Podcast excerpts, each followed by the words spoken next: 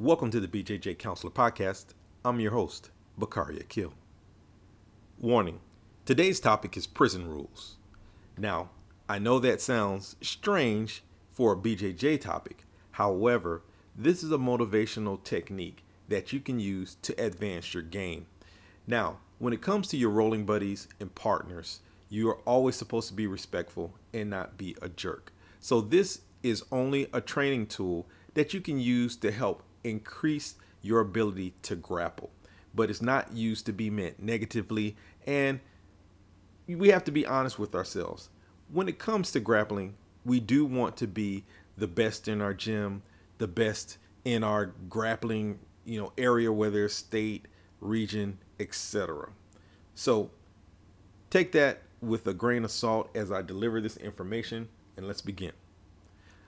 So I want to start this off by talking about Shaquille O'Neal. Now, I actually went to school with Shaquille O'Neal in Texas, and uh, from the 9th to the 11th grade down in Cole High School in, in San Antonio, Texas. So I do know him, I'm familiar with him, and uh, this, what I'm about to share, is from an interview that he had with ESPN. So let's go. Shaq stated, I don't let earthlings motivate me. I only let factors motivate me. The only thing that motivates me is when I'm done playing, I want people to say, he's the baddest to ever play the game. That's from Shaquille O'Neal, multiple NBA world champion, from an ESPN interview. So, when Shaquille O'Neal was a kid, people picked on him.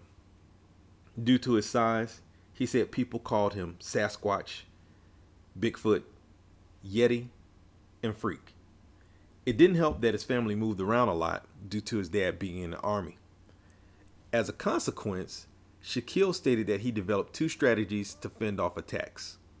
The first was to be funny. And as you guys know and have seen him over the years, he's hilarious. He was hilarious when I knew him when I was in high school. He would crack jokes and make people laugh all the time. The second option was, as he put it though, I just beat people up. And that's what he did.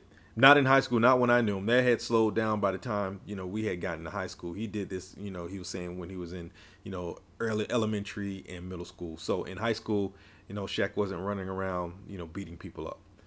Now, Shaq said that when he would go to a new school, he would choose the biggest and baddest guy in the school and would crack jokes on him to establish a new pecking order. If that didn't work, he resorted to fisticuffs. He said there was a big difference between being the new guy and being the new guy.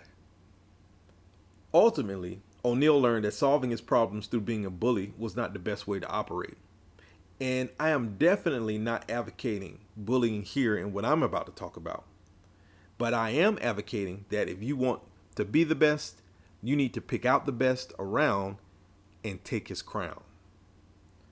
Granted, you have to use common sense, and I do this in steps, but done correctly, this can be a great motivational tool. For instance, if you're a white belt and there's a white belt sauntering around your academy who everyone knows is the big dog when it comes to white belts, you know what needs to happen. Your new goal should be to put him on your tap list. Your mission should be to make that outside dog an inside dog. Now, trust me, a lot of white belts respect this alpha dog's ability. A few belts, a blue belts probably hate to roll with him, and he probably even frustrates a couple of purple belts. If you can control, dominate, and ultimately tap him, then that same respect will transfer to you.